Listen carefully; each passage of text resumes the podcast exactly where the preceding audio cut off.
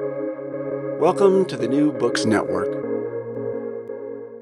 Hello, this is Lilly Goren with the New Books Network, the New Books in Political Science podcast. Today I'm joined by Molly Scudder, who's the author of Beyond Empathy and Inclusion The Challenge of Listening in Democratic Deliberation.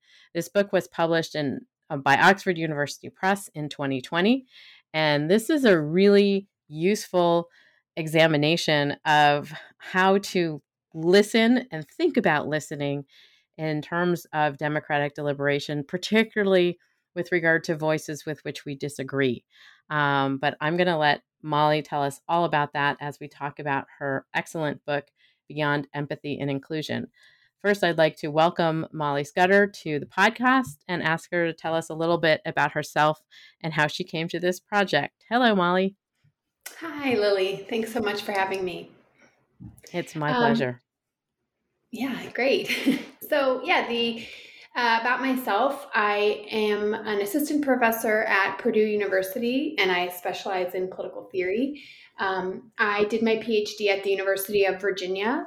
And before that, I was an undergraduate at Santa Clara University in the Bay Area, which is where I'm from.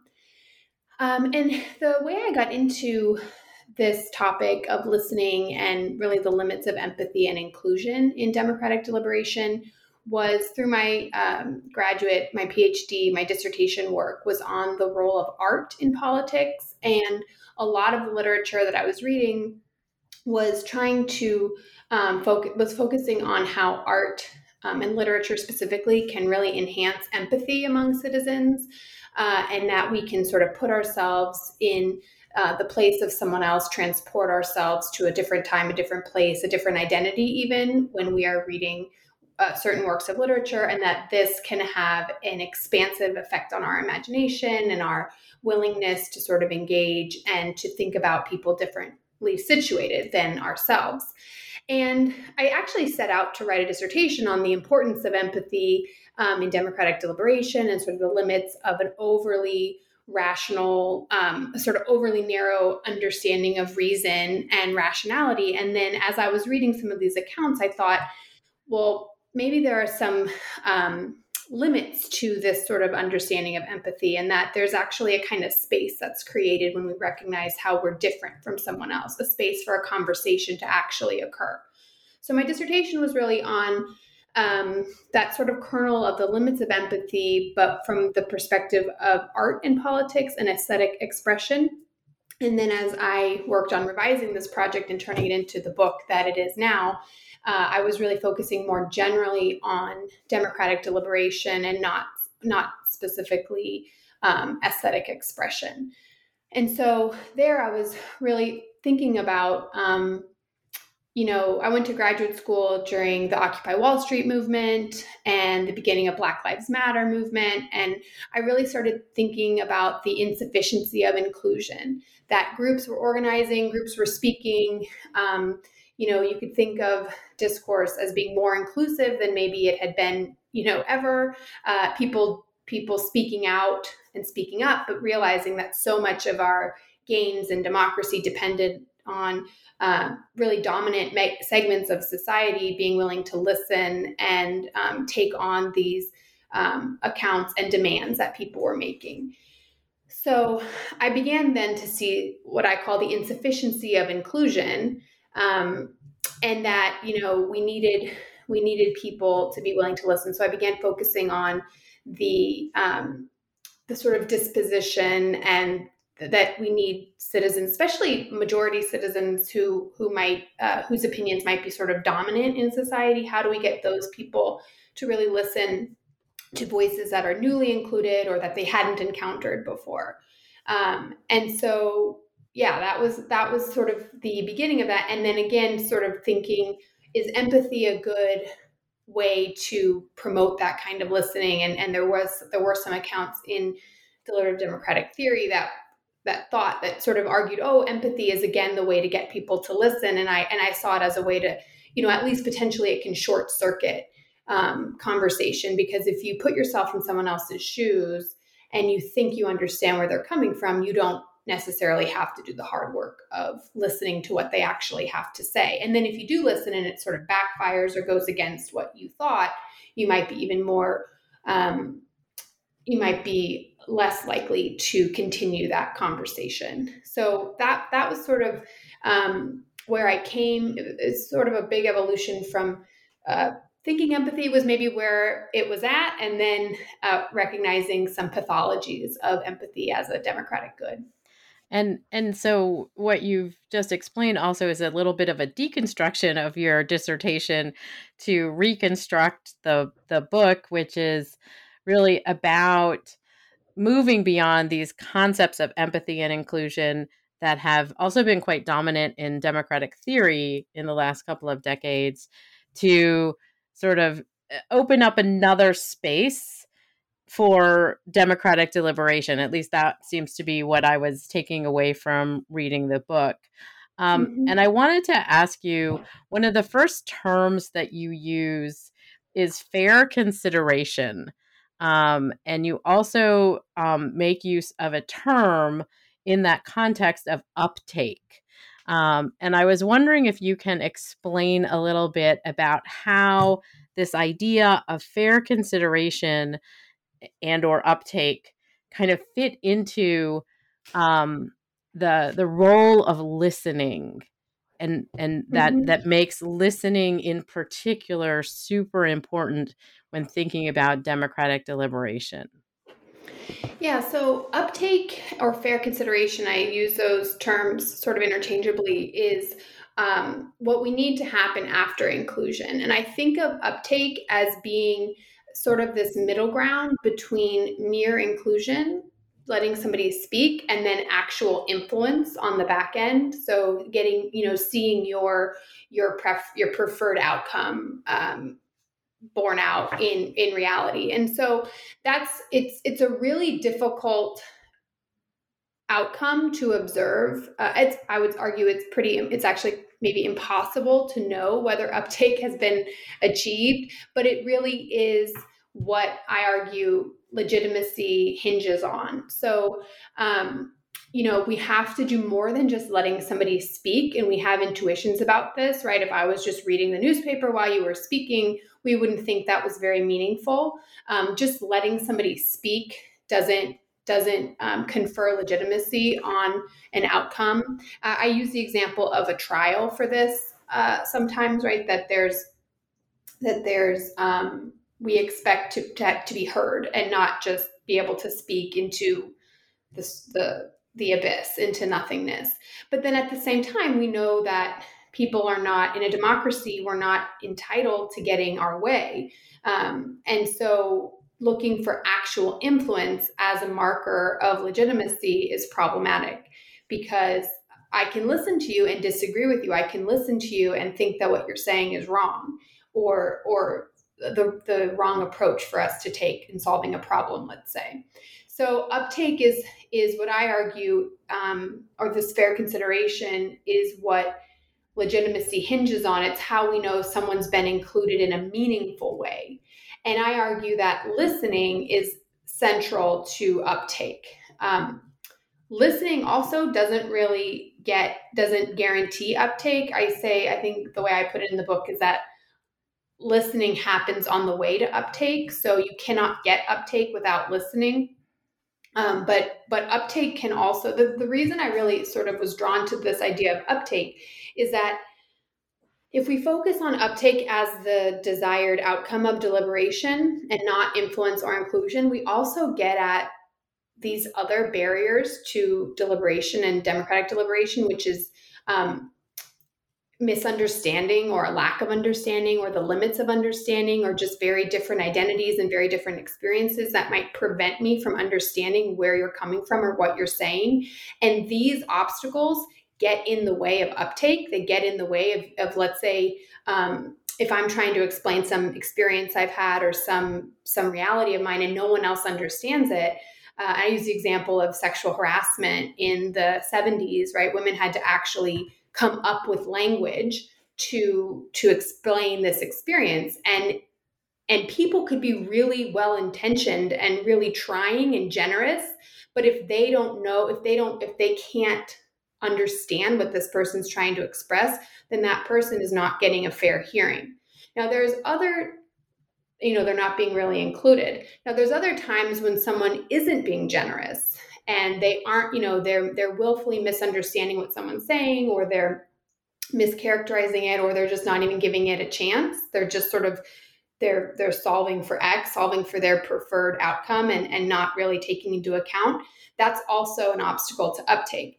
But what I'm trying to do in this book is show how there are these two, or, or, there's more than two, but there's such a wide variety of reasons why uptake can fail from the sort of democratically nefarious ones where, you know, people are really being exclusionary and let's say it could come from a bias or biases or racism or sexism or some sort of um, problematic reason why you're discounting someone. But then there's also these other obstacles that that really we shouldn't be trying to overcome through empathy or through some sort of universal understanding but rather we need to just sit with them and recognize them and they but they're also problematic for the goals of democratic deliberation they're problematic for legitimacy but this is sort of a reality of a large diverse polity that we do, we have no choice but to accept these limits. And this is where I see myself as trying to offer a deliberative democratic theory that's more sensitive to the concerns of agonistic theorists who think that uh, who are sort of suspicious of deliberative Democrats for trying to overcome differences and overcome disagreement for the sake of achieving some consensus. I'm recognizing consensus isn't possible. It's not always desirable, right? Aiming for consensus can sort of beat down dissenting voices that we need to hear. And I argue that empathy can kind of play that role also. But we still need to recognize these limits of understanding for what they are, and they really can undermine, undermine uptake. So, listening cannot, nothing can guarantee uptake or fair consideration because of these deep differences and disagreement that can exist in a large pluralistic society. And that's kind of why I love uptake for that middle ground.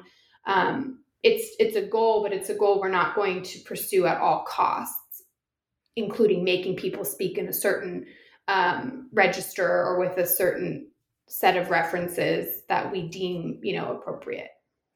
And and what one of the points that I was finding throughout reading your book is that you're making a, a fairly nuanced argument here in terms of um, sort of achieving democracy among, in, in the midst of dissent.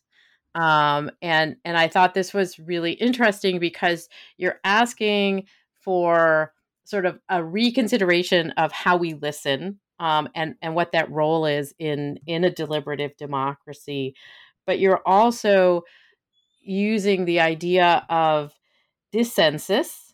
Um, and I think I said that correctly because it's the opposite of consensus, I think.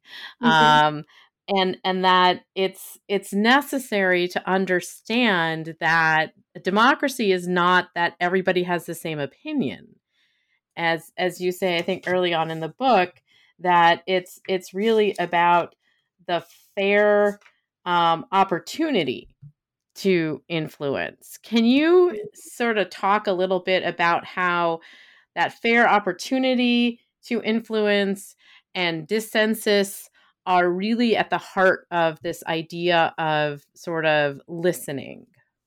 Mm-hmm. Yeah. So, as I was mentioning at the beginning of the motivation behind the book and how I was really interested in Occupy Wall Street and the Black Lives Matter movement and these groups of, of marginalized people or people who were making demands publicly on you know a majority of citizens or dominant segments um, that was the early part of the project what i was what was sort of happening and where my attention was and then as i was working on the project further uh, we saw the white the rise of white supremacy i went to graduate school in at university of virginia i was gone um, during the unite the right rally um, in uh, i guess that was 2016 um, or 2017. 2017.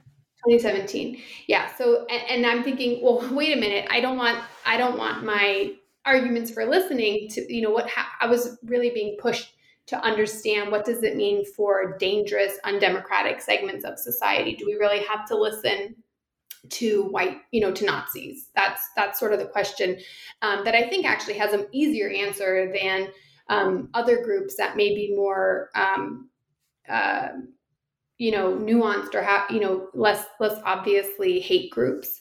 Um, and so this this idea that i have the, the sort of puzzle or the problem that i'm trying to think through is how do we achieve democracy amid dissensus? How do we you know if democracy is when the people rule how do we have democracy if there is no united people? Um, now does that mean we have to sort of achieve some consensus at all costs and and sort of decide what is public minded what is the public minded um, position what is the what is in the public good or can we accept some sort of um, dissensus division disagreement as a ever present part of democracy and still or ever present part of politics and still aim for something that we might call legitimate? So that um, that's that is i think you pinpointed the sort of a, the struggle of the book is thinking about this this idea of uptake in in things that I think personally could enhance democracy and in voices that I think really do damage or, or even very self-consciously and intentionally are trying to undo democracy and undo inclusion and undo equality. Um, and so this is where i think listening and uptake really offers this middle ground in that um, we we have to listen to people. And and I argue right you have to listen to people even to know whether what they're saying is reprehensible and hate and hate speech. And if you can't say I don't need to listen to you and if you've done that then you've already probably listened to them enough to say that I recognize what you're saying to be you know white supremacy and something that I reject on these grounds. Um, and so so listening I, I developed what I call listening act theory which is comparable to Austin's speech act theory about how we act in speaking. And I argue that we act in listening, that in listening to someone else, we recognize them as a democratic equal, as a peer, as somebody who's entitled to to help shape our collective laws and you know our future together so um, in listening to somebody that act in and of itself, regardless of what happens after it, regardless of whether agreement is achieved or not, we um, we move our deliberation in the direction of democracy. So I call it listening toward democracy. That in listening to somebody, we move that um, decision making process in the direction of greater democracy, even if there isn't a um, united people, even if there isn't one general will. Uh, and in a lot of ways, I'm thinking about, you know, um, Rousseau says we're born free everywhere in chains. The only way to make these chains legitimate is to is to really uh, have a say in them, right? That we achieve autonomy when we obey only those laws we've prescribed for ourselves.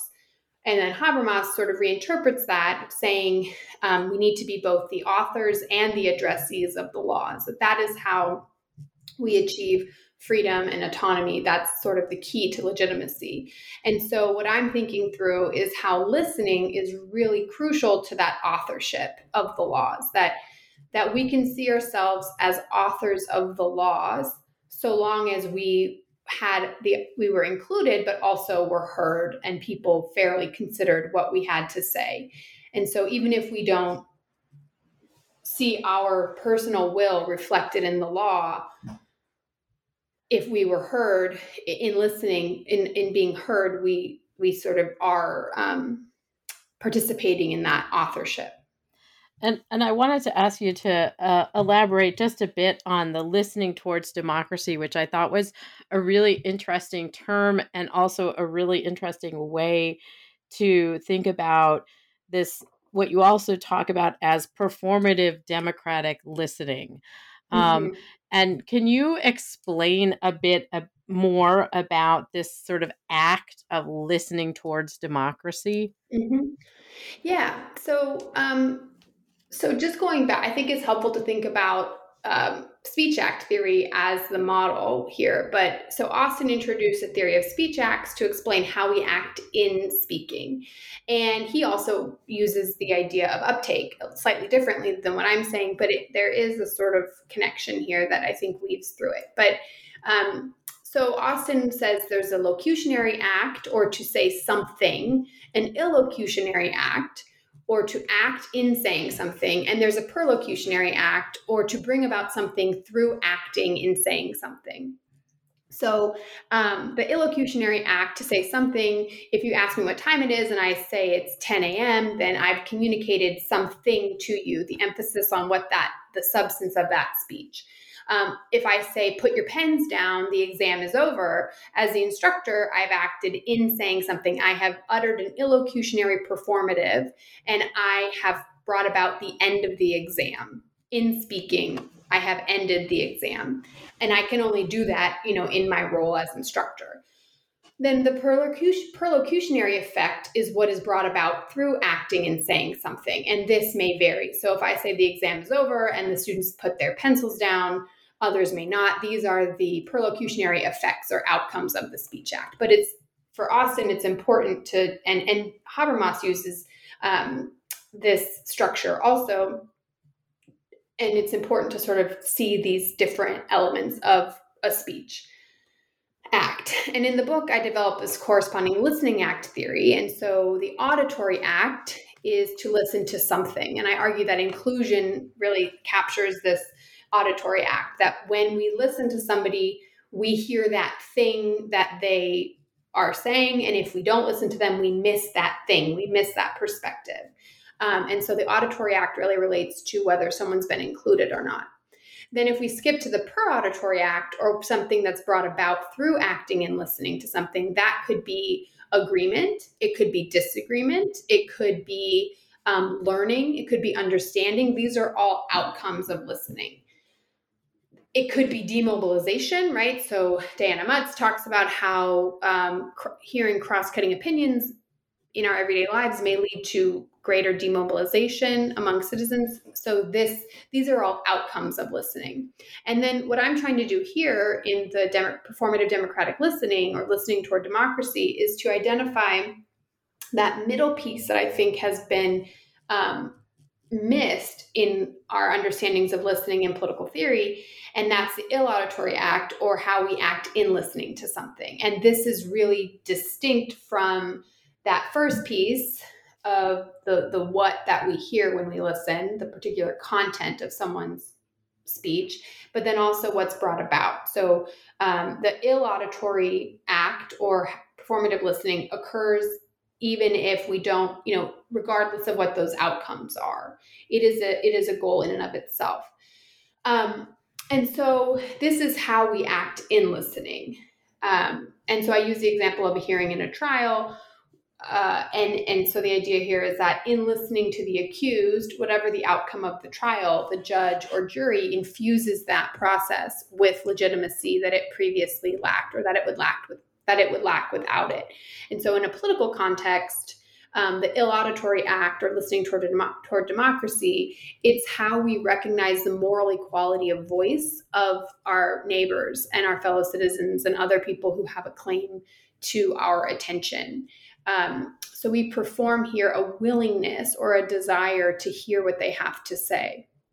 And in doing this, uh, we acknowledge they have a rightful say in decisions that that we should that our opinion ought to be shaped in some way by listening to them. Again, not not not saying exactly how, but just that that we now understand what they had to say and that we've taken that into account.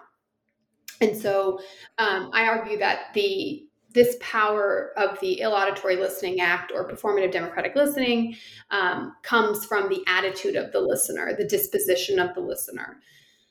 Whether they're listening with the right disposition or whether they're listening just to defeat that person or to rebut that person's position, right? That there's that this really depends on that attitude um, of the person who is listening. And so the the sort of listening towards democracy is also to some degree recognizing the other person even if you are you know desperately in disagreement with them as having the right to articulate their own position as a, citi- a fellow citizen um, mm-hmm, so mm-hmm. it is yeah. it is also about a kind of equality um, that we have the right to make our an articulated argument even if the person listening to us does not agree with it it's not appropriate to shut it out um, mm-hmm.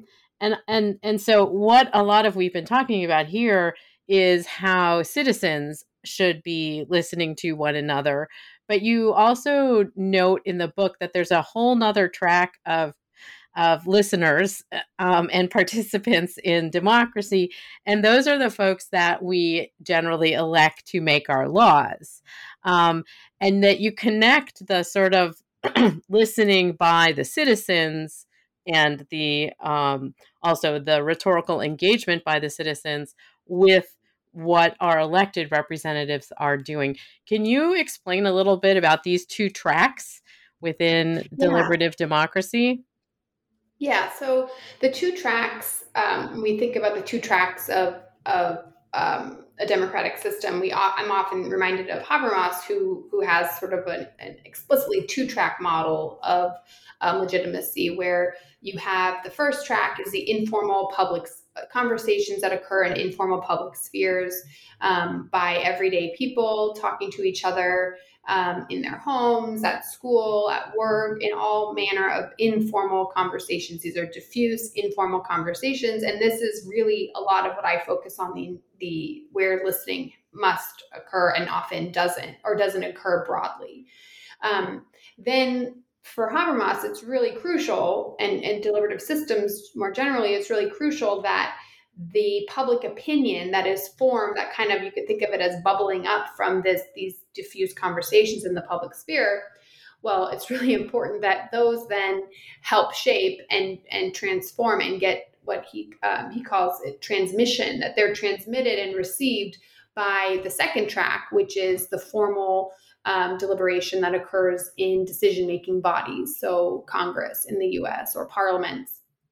Um, and that these, um, there's this sort of cycle that needs to occur between. Um, uh, there needs to be over or sort of a relationship connection between these two tracks and and the so democracy in a deliberative system requires both that this informal conversations must be inc- broad and inclusive and democratic and listening has to occur but then that's not good enough we also need to make sure that those public opinions are transferred to formal decision making um, empowered spaces so that again the the people see themselves as the authors of the law. So there can be a disconnect in any number of places that can undermine the legitimacy of a democratic system. One would be um, you know, if there's not listening or inclusive listening at that the in the public sphere among citizens, but also if the representatives, those people empowered to make formal decisions, aren't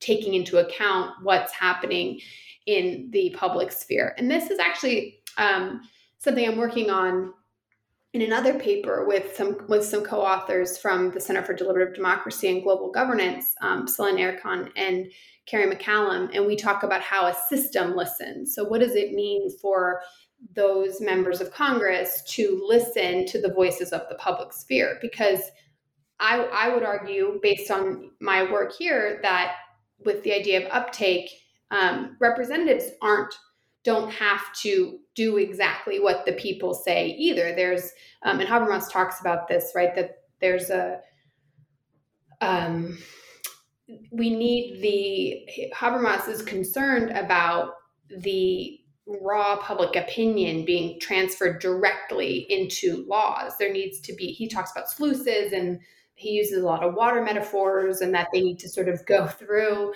um, uh, a sort of processing. Just as I talk about citizens or the individual people need to be processing what people are saying and not just sort of directly uh, ignoring or engaging, you know, uh, adopting someone else's point of view. Um, and so this is, yeah, there needs to be listening both within each of those tracks and between those tracks. uh, and that's something I, I, am working on now. Also, thinking more explicitly about how that listening happens between those tracks. I talk a little bit about it in the book too, um, but that's something that I've been I've been thinking about a little bit more lately.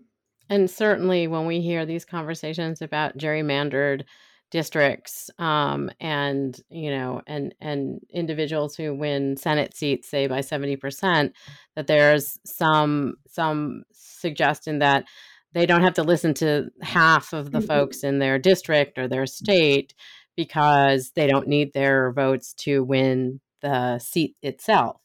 Um, right. Which again sort of seems to be disconnecting them from democratic deliberation in a lot of ways.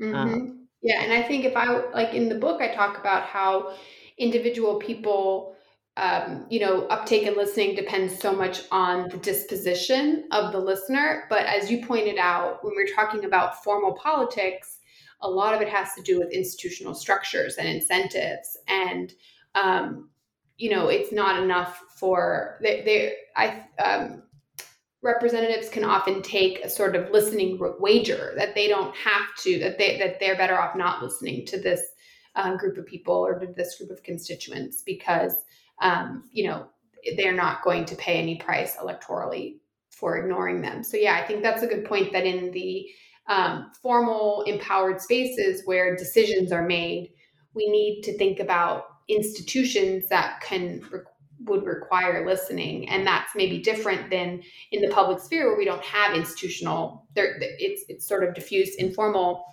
um, conversations that don't have the opportunity to be institutionalized. That's that's sort of the nature of them is that they are happening happening in our everyday lives and without uh, a moderator there to say, "Oh wait, that's not your turn. You need to listen to this person, or you need to change the channel to get this other perspective that you're not getting from this outlet that you're listening to." And and so that leads me to my obvious question in terms of our siloed lives um, in terms of the information that we um, expose ourselves to um, and the people around whom we live, that we've made choices to live around people, generally speaking, according to census data and so forth. We choose to live near people with people that we generally agree with um, mm-hmm. in neighborhoods or areas or states. Um, and that this it, this is a growing issue obviously so i'm going to ask you um, how do you solve this problem yeah that's a it's a good question and you know personally i often i joke that i troll myself. You know i go onto news sites or or blogs or comment sections and and i'm i you know i really get um, agitated sometimes and i think why am i doing this to myself? But on, on a more serious note, um, so I, I, recently read, I'll plug someone else's book, Ana Tanasoca's um, Deliberation Naturalized. And we actually engaged in a critical dialogue that's coming out in Perspectives on Politics. And her book, uh, we're, we're, both of our books really look at that sort of informal deliberation. And, um, and she makes the case for she would she makes a more optimistic case that we're not as siloed as we think. And that if you if you look at our networks and um, you know on facebook but also other networks that if you if you allow for certain degrees of separation that we do encounter um, uh, different ideas um, more than we might think we do. But you know again my my question is always coming back to listening. Are we listening to these people? Um, are we are we really allowing these opinions to enter into our perspective um, into our into our perspective making?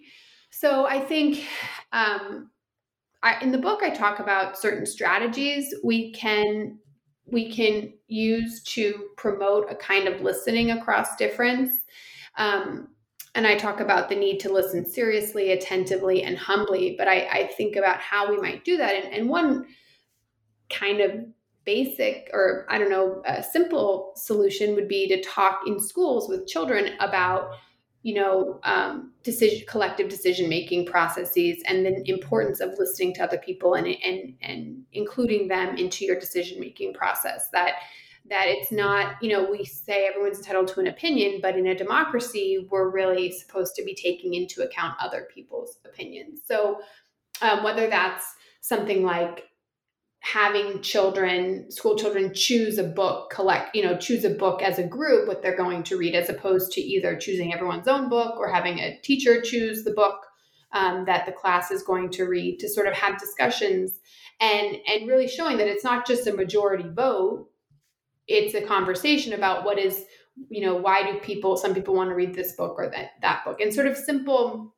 giving collective decision making um, a, a more of a role and showing that autonomy right talking more um, robustly about what democracy means in the first place and that it's not majority rule that that there is a more robust and nuanced understanding of what democracy means that goes beyond majoritarian politics. Because you know if i'm you know my freedom depends not just on my having my own minority rights to live my life as i want but to really having a say in how we collectively are moving and shaping our future together. And so I think there are some opportunities for that in in schools, um, but then also I think uh, trying to promote an understanding that disagreement is okay and that you can have conversations with people you with whom you you deeply disagree. I think a lot of times conversations are shut down because we're afraid that having a conversation with somebody will make it seem as if we're sympathetic to that argument and that um, we don't want, you know, somebody might not want to be seen as um, giving airtime to a sexist person, right? That I don't want to um, signal to my colleagues, to my friends, to my family that this person is worthy of engagement. And I think that's sort of a dangerous, if we think about listening not as the outcome of reaching agreement, a lot of times, I mean, I, I highlight this in the book on grassroots listening organizations. If you read their their mission statements, it's all about bridging divides, overcoming differences, listening to find some sort of common ground. And I'm over here saying, no, no, no, that's not what, that's those sort of per auditory outcomes we can't guarantee from listening. It's just as likely to produce um, deep disagreement and, and sort of misunderstanding and increased conflict, right? Listening to people you deeply disagree with is not going to bridge a divide necessarily. And so I think we can enhance, improve listening, make people more willing to listen if we remind them that this isn't a matter of like walking away as friends with this person. This isn't a matter of trying to get in their head and feel what they're feeling. Like someone who you who has hatred for you, like you don't have to try to empathize with them. Um, but you might have to listen, right? And that if we sort of lower the stakes, that that could help um, people feel better about it. And I, yeah, there's some personally, I have a high threshold for disagreement, right? So this is something that um, maybe a lot of academics do. You know, we we just have careers of disagreeing with each other and and you know criticizing people and, and building on their work in a in a critical way. Um, and that that's sort of, and a lot of people don't. Um, Emily Sydnor has done some work showing that people's psychological uh, attitudes towards disagreement have have an impact on their political involvement. Um, so and and their willingness to deliberate. So I think if we also just remind people that disagreement is okay and that that again going back to that that bridging the agonistic camps with the deliberative camps that deliberation does not re- depend on us walking away friends, starting out as friends, trying to empathize with somebody. It just requires listening um, for the sake of hearing what they have to say. But yeah, if we can, if we can, um, Teresa Bejan's work too on um, civility and what that really means, and it's not a matter of resolving disagreement or respecting even what someone else says. Um, you can you can walk away not respecting them. Um, I think those sorts of reminders can help promote better listening. And it's sort of counterintuitive, maybe, but um, but I think it could. But it also it also sort of points to what you're saying as the role of listening is a piece of sort of del- deliberation within a democracy, as opposed to the either the goal itself um, or um, you know, sort of coming to an agreement with the person if you just don't agree with them. Um, Mhm, that the mhm. listening is is the process as opposed to Mhm. necessarily the outcome. hmm Yeah, because the outcome for me still remains this sort of uptake, but realizing that you can listen seriously, attentively, humbly to what someone has to say and still struggle to understand where they're coming from, um, certainly still disagree with them.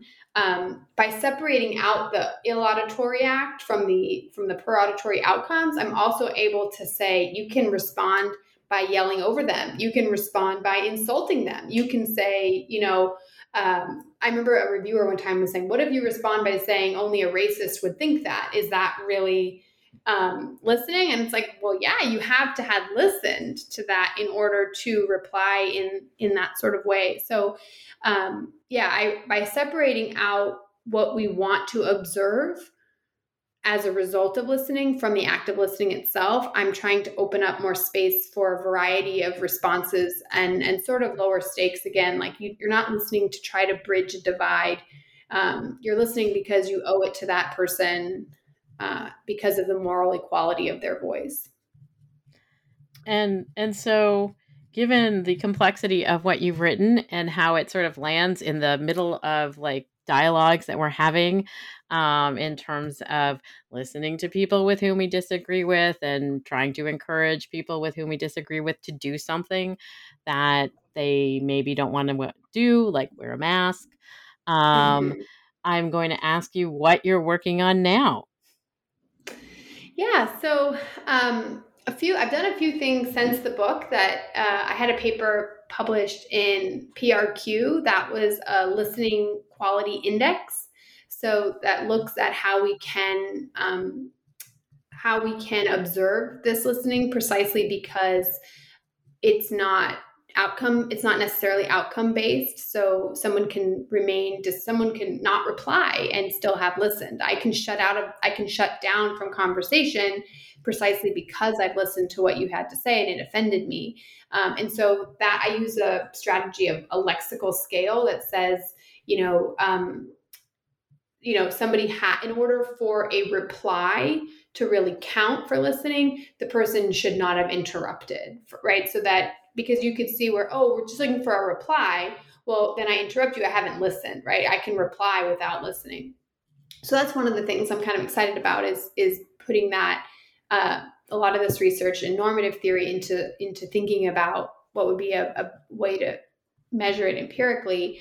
Um, excuse me i'm also working on a, a, next book with stephen white from the university of virginia.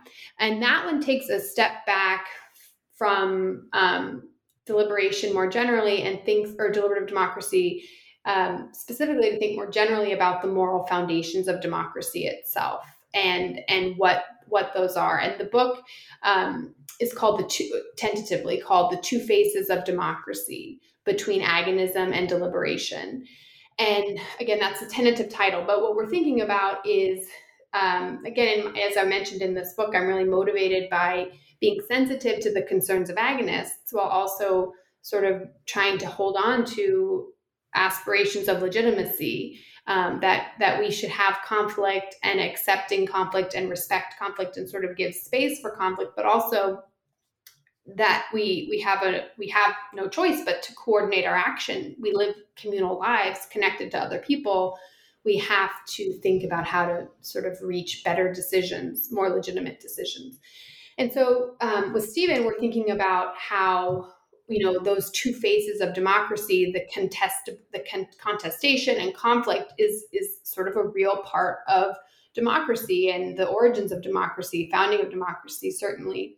And the and the maintenance and preservation we have to fight to keep democracy right? And to fight against and to stand up to those who threat who threaten our democracy but then also this sort of collaborative aspect of democracy of cooperation and and sort of um, uh, you know compromise and consensus right? This is also an important part of democracy. So how do we have what we're trying to do is think about these as two faces of the same concept and that you have to um, sort of the key is knowing when we need to to show one face versus another.